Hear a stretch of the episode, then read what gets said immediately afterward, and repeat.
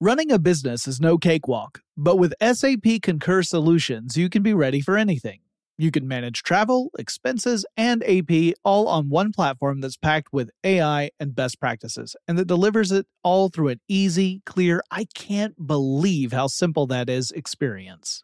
So, while not much can be done about that guy who never fails to burn the microwave popcorn and stink up the entire office, with SAP Concur, you can easily handle almost anything else. Take control of your business finances today at concur.com.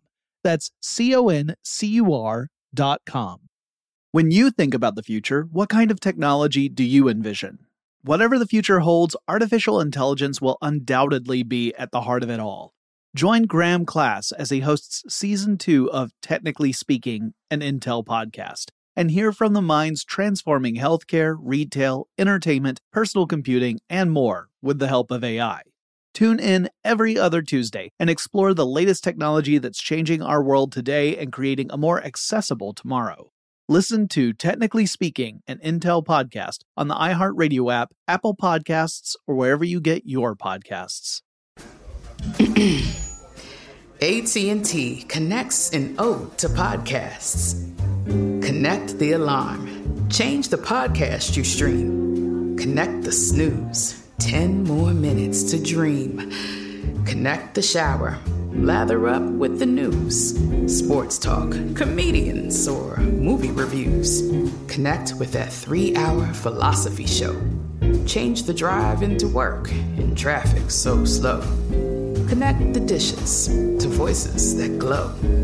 Thank you to the geniuses of spoken audio. Connect the stories. Change your perspective. Connecting changes everything. AT&T.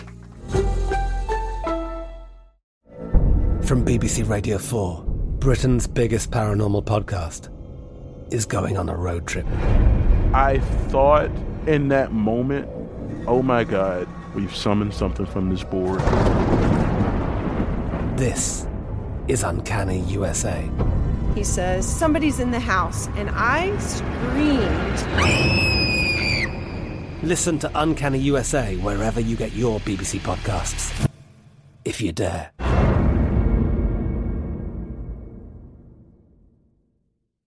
Brought to you by the reinvented 2012 Camry. It's ready. Are you? Get in touch with technology with Tech Stuff from HowStuffWorks.com.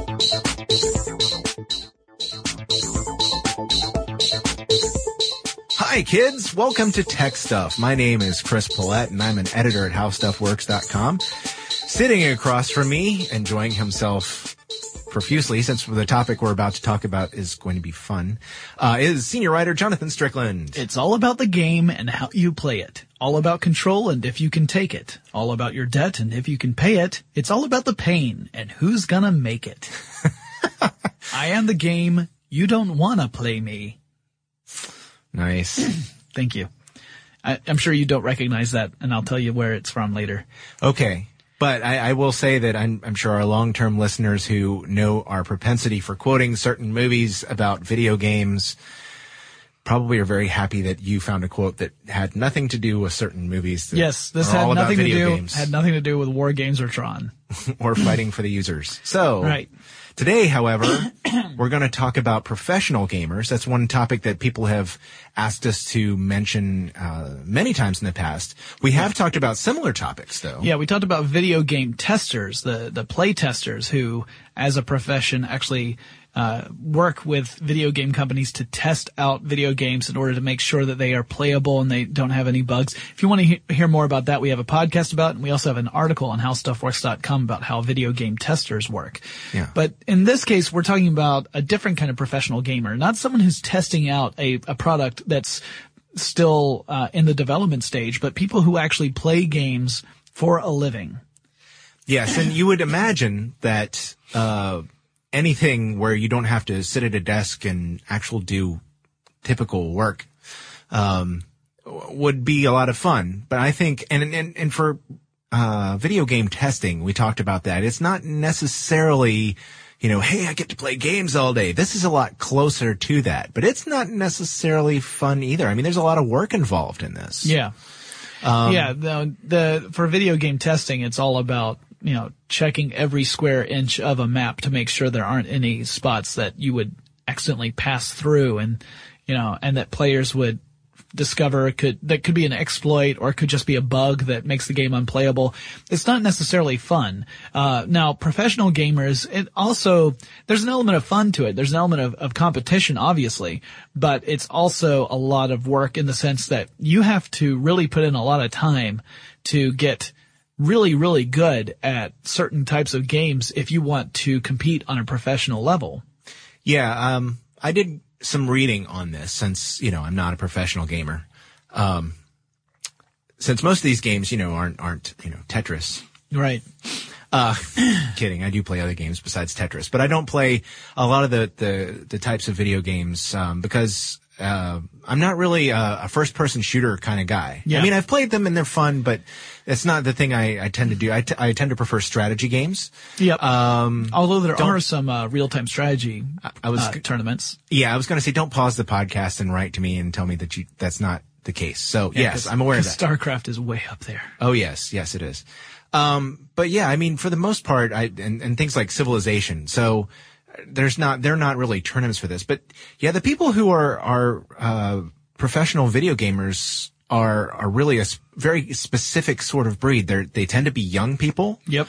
um, and they they tend to be people who are uh, for for a couple reasons, but they also tend to be people who are um, really into uh, techie and and uh, scholarly pursuits. I would say there are a lot of people who are students, who are serious students, who are really into video games. And there are a lot at of this level. There are a lot of people who actually have a pretty good amount of discretionary income as well, because in order to be a pro gamer, you usually have to have a, a pretty decent gaming rig so that you can play a game at its at its uh, best settings. Because here's the thing about um, about a, a tournament. So let's say that you are used to playing uh, a video game. Let's just argue, for argument's sake, let's pick one. Let's call it. Let's do Quake because that's a really popular one in tournaments. Sure, All right.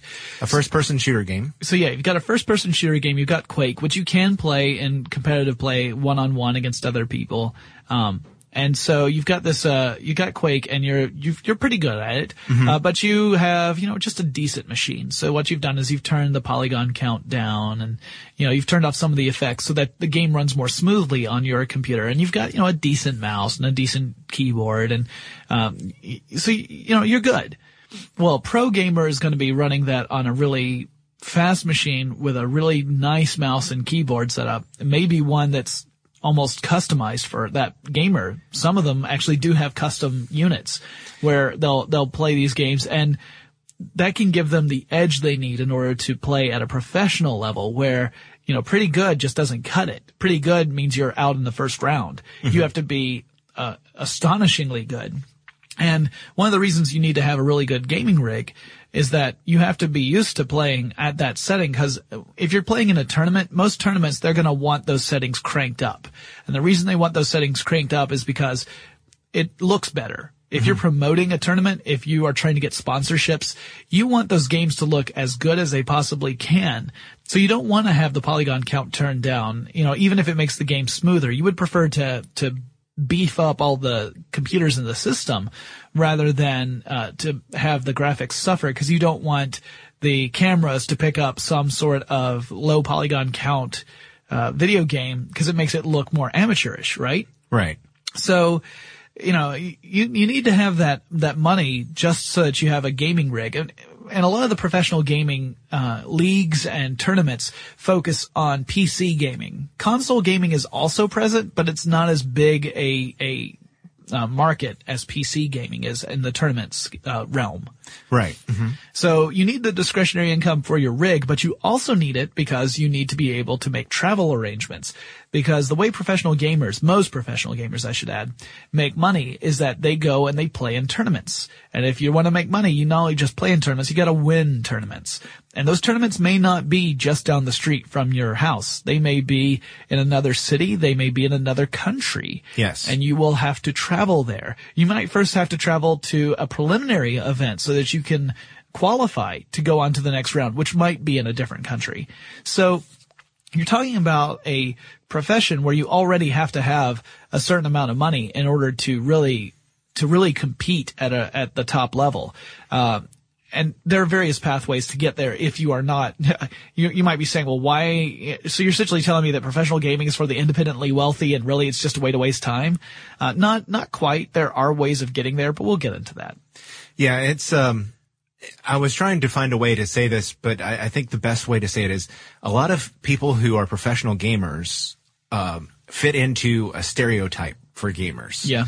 Because of the things you mentioned, the discretionary income, um, and because also there a lot of people are, are younger, so there are people who are living in their parents' basement because they don't have to pay. You know, not because they are they are fitting into a stereotype, but actually they're probably fueling it. But the thing is, um, you know, they don't they don't have to worry about paying rent. yes They are, you know, hanging out there. They uh they probably have a job or, you know, for the younger kids, you know, they're going to school and have a job to Yep. to help pay for these things and um so yeah, I mean, I think that's part of why there there is that stereotype, but it's not it's a result of like I said, I think this behavior fuels that stereotype rather than them being us making the stereotype about Right, them. right, It's just right. because a lot of the people uh, one of the reasons that young people are such common competitors in, in these tournaments is that um, you have to have really good reflexes. yeah really good hand-eye coordination and reflexes Yeah. I read some interviews with uh, pro gamers, Yeah. and um, I said, yeah, you know, at a certain point, your visual acuity, your you know, your dexterity starts to to drop off, and you really don't see people over thirty, uh, which of course rules me way out yeah um, for Me these too. things. But um, yeah, I mean that. So that's why you see a lot of kids and you know younger twenty somethings. Yeah. in in these tournaments. So generally, these are people who are not necessarily established already, or if they're established, they're tenuously established. Yeah. And and here's the thing about being a professional gamer is that yeah, you can in theory make some big money if you are really really good and you win some tournaments. Uh, for example, one of the one of the go-to references, one of the ones most probably one of the most famous professional gamers in the uh, Western Hemisphere anyway is uh, is Jonathan Wendel, also known as Fatality Yeah. hmm uh, and that the the I in fatality is the number one. One. Uh, he so, he's solite. yes, he actually won a uh, tournament where the the the grand prize was one hundred and fifty thousand dollars. Well, for that year, that means he won one hundred and fifty grand uh, on top of whatever else he might have earned in other tournaments or other other uh, ventures. But there's no guarantee that that's going to repeat the next year. So you know, in order to in order to be a professional gamer, you may not be able to have a sustainable career in the sense of you don't know that next year you're going to make that same amount of money or even any money at all. It may turn out that you know you just have a bad day at, at the tournament, or you, or it may be that the uh, the next crop of players are just that much better. It may be that the tournament switches games. That's something that we really need to focus on because think about this: when you are a professional athlete, all right the rules for your sport rarely change in a huge way. They normally change in tiny ways, and even then, you will hear players really complain. I remember uh, back in the 1996 Olympics that there was some discussion about the soccer balls being used in the soccer games because they were slightly different from a standard that had been used previously. And I mean, that sort of thing is a big deal because that tiny little change can affect how well an athlete at that level can perform. But think about that, you know, like that's the tiniest change. But if you're a professional gamer, the changes may be monumental. It may be that one year they're doing Quake and the next year they've switched to Counter-Strike those are two totally different games with different physics, different, there's different frame rates, there's different, uh, you're gonna have a different experience, you know, you're gonna move at a different speed, the weapons behave in a totally different way. Uh, plus, you know, it may be that one game is a one-on-one style game and the other game is a team-based game. Which uh, then affects not just the physics, but truly the strategy. You have to learn new maps. You have to, you know, be able to really adapt to it. So professional gamers may have some pretty big hurdles from one year to the next, which means that it is really hard to say that you're going to make a decent amount of money year over year. Uh, now you could do what Fatality did. He was really, really smart. He ended up making his own brand and he ended up partnering with, uh, uh, various component, uh, manufacturers, things like video game, uh, graphics cards and gaming gear. And because of that, he's able to make money through those means, not just as a professional gamer, but through these licenses. Right. So that's one way to continue to earn money. Even if you were to have, say, an off year in the tournaments, you would still have this other source of revenue. Right. Right. It's also smart to do if you are, you know, creeping up on that age 30 and who knows when your, your reflexes will start to just give a little bit. Cause remember, again, at this level, the tiniest detriment can mean the difference between losing and winning. Reflex is a lonely child. It's all in the reflexes. Yeah. And yeah, I mean, there, there are other things too. Um, uh, you were mentioning that, that StarCraft is huge. It is, Yeah. it is monumentally huge in Korea. Yes, uh, South Korea professional gaming is actually viewed on a level that is uh, probably uh, uh, approximately the same level as most professional athletes. Now, that's most that's pretty unusual. I mean, most other countries that's just not the case. Uh, China's a little bit like that, but not to the level that South Korea is at. And in the United States, you know, there's an underground professional gamer uh, uh, culture, but it's it has never reached mainstream acceptance like it has in South Korea. In South Korea, they will televise tournaments and on major networks, and you you can tune in and watch as players play against each other. And their events that they hold have thousands of spectators who will come in and watch the the gamers play. Uh, in the United States, it's mostly gamers and other gamers who attend these things with, uh, you know, friends and family that spill out beyond that, and then a few fans, but only a few compared to what you would find in South Korea. Right. So there's there's that difficulty too. Is just the fact that video games don't have the same kind of level of uh, uh, fascination and respect in the United States as they do in South Korea. Right, right. Well, I was um, I was reading an interview with uh, Greg Fields, uh, who I, I'm really not sure how I would pronounce his handle. Well, hang on, I got to put my glasses on. Capital this. I, I'd say Idra. yeah, I D R capital A. He's a he's a StarCraft gamer, and he Yeah. spent a lot of time in Korea. And they were talking about. Uh, he, they asked him about StarCraft and why he chose StarCraft, and uh, not only is he a StarCraft gamer, that's, you know, his game of choice, but he also specializes on one particular faction. And he was, he was talking about, you were, you were mentioning what happens if the tournament changes games. Yeah.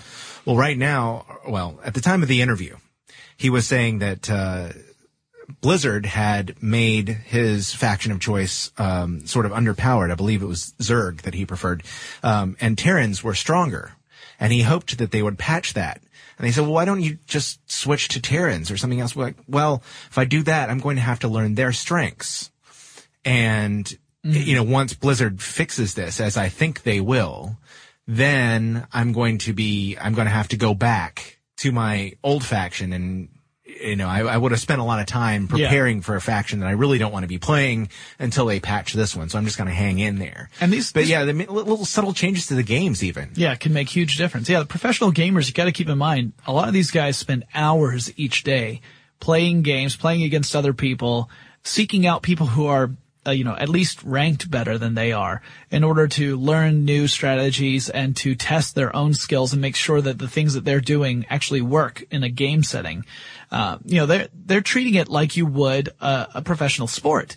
You know, it's not necessarily that they're playing for fun. They're playing to win in order to win tournaments. And that might sound like fun to you, but it really is a very competitive and very high stress kind of thing to do because, you know, once you get to that level, once you get into the tournament, you know, you pretty much have the one choice, one, one chance rather to, to beat out all the other competitors. And there may be thousands of them. Now, granted, you know, you might beat them out by proxy, like someone else beats, uh, uh, me and I'm out of the tournament. And then later on, you manage to beat the guy who beat me. And that means that, you know, by extension, you beat me as well. You're very mean, both of you. Um, but, but still you have to be good enough to get through all those multiple levels. And you got to remember every single other person out there is thinking that he or she is just as good as you are or better, or else they wouldn't be there. Um, Yeah, they- especially, you know, if they had to travel quite a distance for that tournament. Yeah. Yeah, a lot of them do have that I was reading interviews with. They they do have quite a bit of swagger going on, I got to say. Oh yeah, no, there's some there's some trash talking that that really is on the level of uh, of, of beauty and art, truly, between these guys. uh, and, and ladies, uh, we should also mention there's another way of making money by being a professional gamer besides Oh. tournaments and, uh, and, and sponsorships. Um, you could become an official, well, it's kind of a sponsorship. There's a, there's a professional gaming group called the Frag Dolls. They are sponsored by Ubisoft. And Frag Dolls are, uh, it's, uh, this group of ladies who are, um, uh, all very, very strong video game players, and they will enter tournaments as a team or as as a member of the Frag Dolls, and they represent Ubisoft. Uh, they're they're also there to represent the uh, female gamer demographic, and also just to kind of be uh, another voice in in the whole video game industry. So they're kind of like spokespeople as well as professional gamers, but they're getting paid specifically by a company to do this sort of stuff. So it's a little different from the people who either join as a lone wolf in a tournament, or what's more common is that you'll see teams or clans of gamers join tournaments. Yeah. So you might have a clan of, of gamers who are all, you know, of the professional level join a tournament together and, uh, and either play in team based uh, uh, games, or they may be playing one on one, but you know they're all you know by by having a group of them there, they have a more likelihood of winning the big prize as a clan. Um, and to join a clan, you pretty much have to already show that you're a really good gamer, and then you essentially get. Uh, you, you got to get lucky. You got to have someone from that clan say, "Hey, you know, there's this guy. He's an up and comer. He's showing real promise. Um, I think he'd be a good addition to our team." And then, you know, each team has its own way of determining whether or not they want to bring someone else new in. But then you might be able to join a clan. And the nice thing about uh, clans is that uh, they can sometimes get sponsorships as a group, and sponsorships can sometimes help pay for things or at least offset costs like travel costs and lodging and all that kind of stuff. So uh, it's one way that players can uh, pursue a professional gaming career without putting as much a uh, personal investment into it as as they would otherwise. Yeah. Yeah. It's still not easy, but it's possible. So, so what do you want to, what do you do if you want to become a professional gamer? I think the simplest, uh, you got to start out, as you said, with some serious hardware. Yeah. I mean, if you're using your two year old PC, it's not going to Cut it. I mean, yeah, you can get started. Yeah. You can, you can learn how to play the game. I think that, uh, is probably of primary importance, really, is, um, you know, if you look at, at the manuals for games like this, now going on my personal experience, when I, I remember playing Warcraft 3 a few years ago, I never bothered learning the key combinations Yeah. to make my troops form up on one another to, you know, make squads. Right. And I didn't bother learning about the build orders that a lot of people were using. Yeah. So then I'd go on battle.net or battle.net. I'm sure a lot of people omit the dot. Yeah. Um, and I'd, you know, basically get get, clock slaughtered. cleaned. Yeah. And it wouldn't take any time at all because for me, I like figuring out, it's like, okay, so what will I do here? Meanwhile, my opponent was sitting there going, okay, I build this, I build this, I build that, I build that, and I'm ready to go. Yeah, yeah. I'm going to go find him and I'm going to go kill him. And that's pretty much what happened every single time because you have to learn the commands and you have to learn these things so you can move very, very quickly. Speed is of the essence in these games. There's some great videos online that show professional gamers using those those keystrokes and uh, and the commands uh, at a crazy rate, especially the Korean uh, players who are playing StarCraft. They Yeah. they are particularly known for that, where they are using a crazy number of commands per minute. I mean, it's it's it's easily at more than a command per second for a lot of these players, uh, where they are are are they've already got their strategy before they've even started the game. Yeah. And they've just started they just start implementing it as soon as the game says go. So it almost becomes a contest of not just whose strategy is better than than uh whose, but who can type the fa- or who can execute commands the quickest. Yeah. Um, it's a combination of those two. I mean, obviously, if you don't have the strategy, it doesn't really matter if you can uh, uh, execute commands more quickly because someone with a better strategy may still be able to take you down. You have to have both. But um, yeah, the the speed at which these players put those commands in is pretty frightening in a way. See- but yeah, you, you gotta you gotta learn all that stuff and practice all that stuff, and you can start playing things like there are a lot of online tournaments. Now, online games are always going to be a little different from most tournament-based play because on- Latency. yes, online introduced latency. It also has an element where it makes it harder to prevent cheating.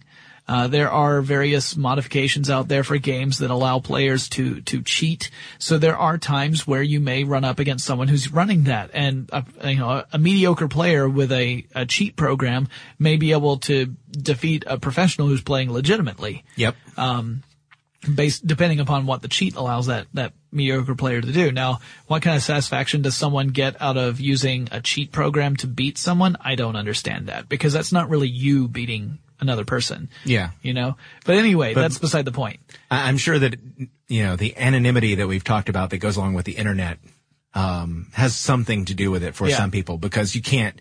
No one would really be able to prove that you didn't do it. Right. So, So- so, you want to do things like, you want to have LAN parties where you can play against other people. You want to. That will make it more realistic. Right. You want to look into any sort of local tournaments that are being held. Sometimes they're tournaments being held by companies that are just doing it as a promotional event where, you know, you might see like Microsoft is holding a game tournament nearby and that it's a game, one of the games that you're really interested in and that you, you really know.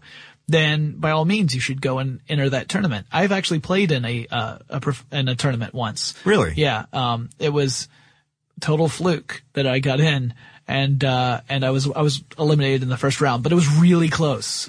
I almost got to the second round, but my my opponent defeated me. Um but it was w- literally within the last like 30 seconds of play that Wow. it, it came down to. And I was I was going to win until those last 30 seconds. So it just shows that I choke at the end of the game, kind of like the Braves. So Ouch. um, yeah, hey, you know what? They've broken my heart. Anyways, not like the Thrashers though.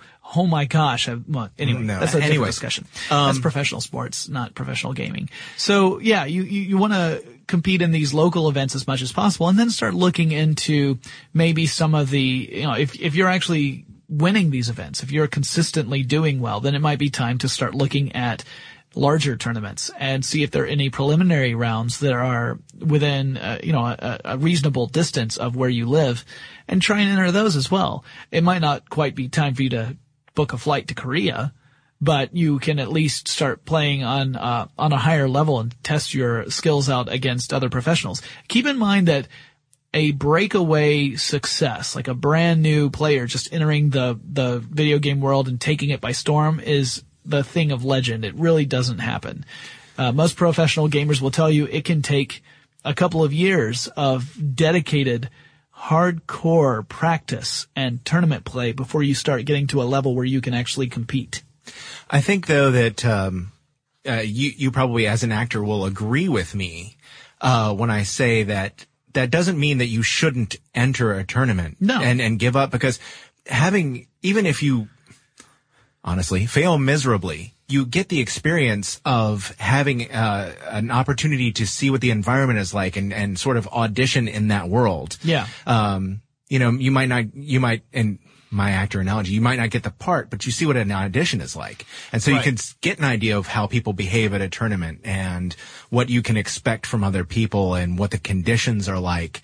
So, you know, don't go in expecting to win. Don't, that doesn't mean you shouldn't try your best. Right. Yeah. But you might, who knows? give it a you might shot. become that legend. It Yeah. is. it's not that it's impossible. It's just that it's really improbable. Yeah. And if nothing else, you'll learn, you know, different tricks that you may never have thought of for Uh-huh. the game and see, like, you know, seeing how you were defeated can teach you how to p- play better the next time. And I mean, that's really what tournament play is all about is learning all the different tricks of the, of the, the maps and the physics of the game Mm-hmm. and the, the various, uh, uh, shortcuts you can take in order to really get the edge on your opponent. And, uh, you know, learning that by yourself is, is pretty difficult. You pretty much have to learn it through experience unless you're just, you know, some sort of prodigy on video games, which, you know, you could be. Who knows? Right. Which is different from video games on Prodigy, which no longer. Right, exactly. Um, oh, I was just going to say that, uh, you know, the best part is probably going to be the practice, you know, because you, that means you have to spend, you know, two to 10 hours a day working on your favorite video game, perfecting your moves and your, your controls and, and your strategy for winning the game. But, um, you, you can also use a tournament for an opportunity in just like in other types of jobs, uh, with conventions and other get togethers, uh, as an opportunity to network with other people who are good at what they do. Um, if you can meet some other gamers, maybe learn some tips and tricks from them, uh, you know, maybe even get in, you know, if you get a, a relationship going with them, perhaps when you're, uh, really good at your craft, you can, you can, uh, join up with their group.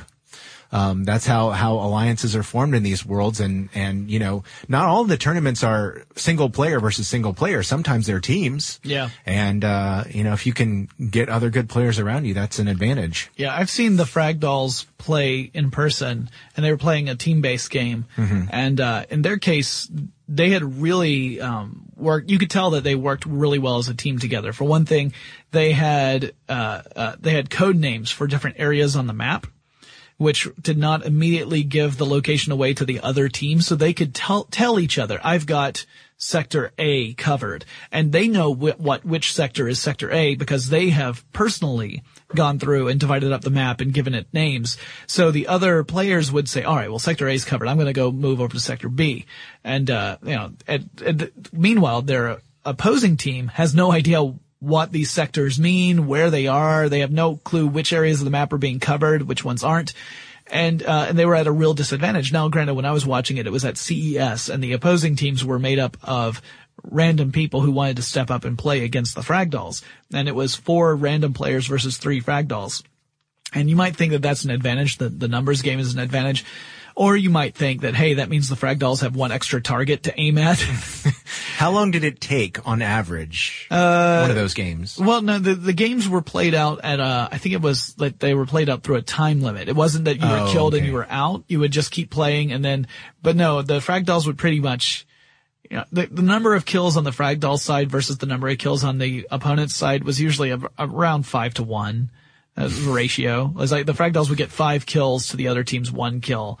In general, That's pretty And efficient. There were some where you'd see the frag dolls really mop up on the on the opposing team, and that that was showed the value of teamwork. It wasn't just that the frag dolls were really good players, which they are. It shows that they work in a very well coordinated, organized way. So both of those uh, components were very necessary to be able to be that elite.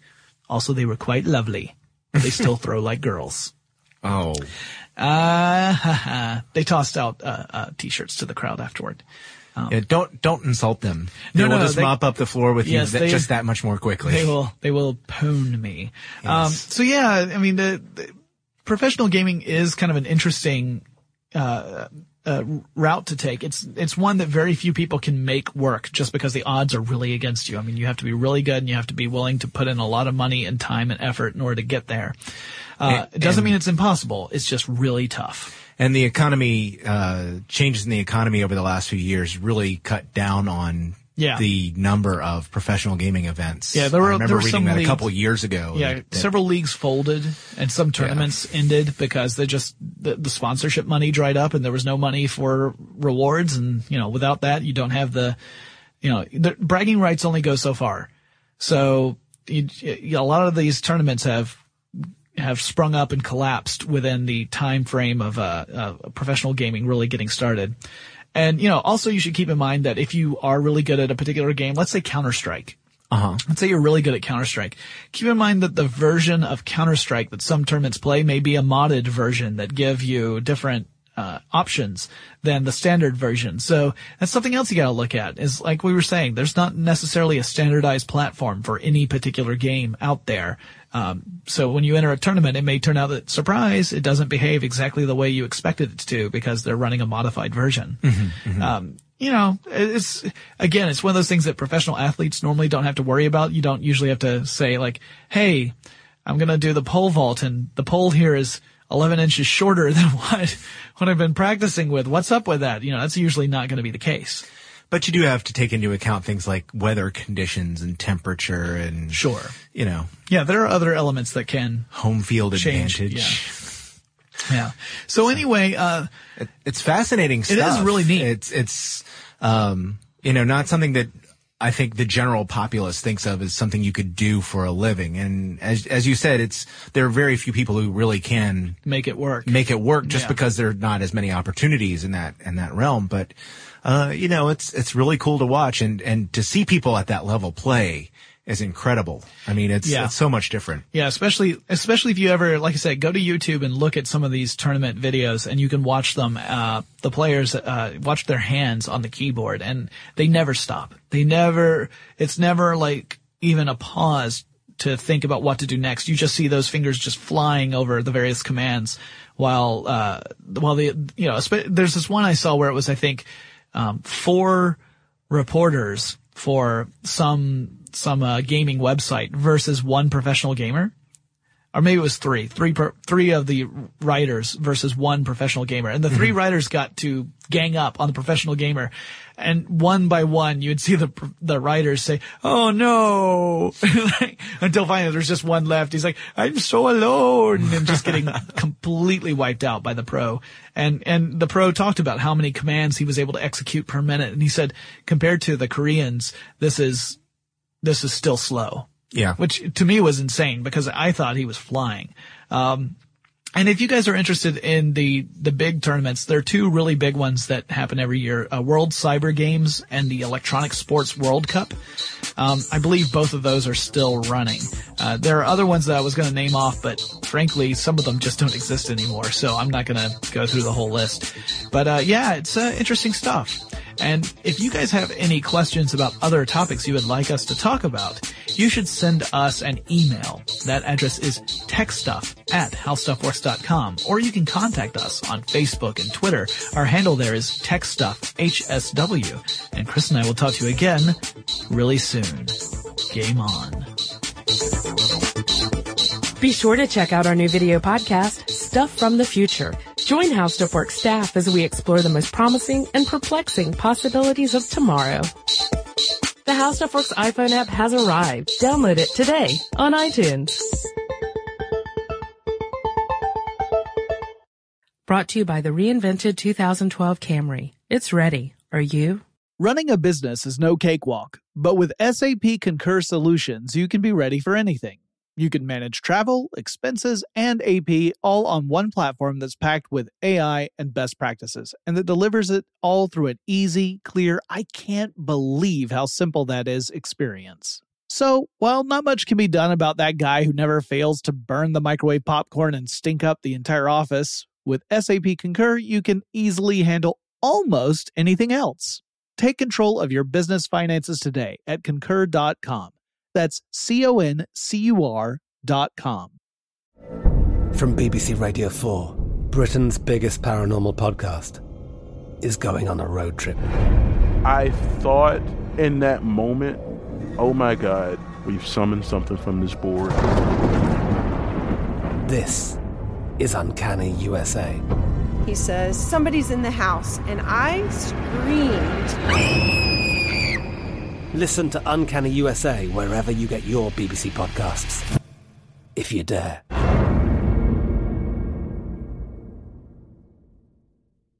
Are you still searching for your perfect place to call home? Well, now is the time to buy at Fischer Homes. If you're looking to move in before the end of 2024, May could be your last opportunity to start building your dream home and close before the year's end. If you're hoping to move in even sooner, Fischer Homes also has homes that are move in ready and waiting for you, where you can start enjoying the benefits of homeownership even faster. Schedule your personal tour with a new home advisor today at FischerHomes.com and make this spring the season you find your perfect home sweet home.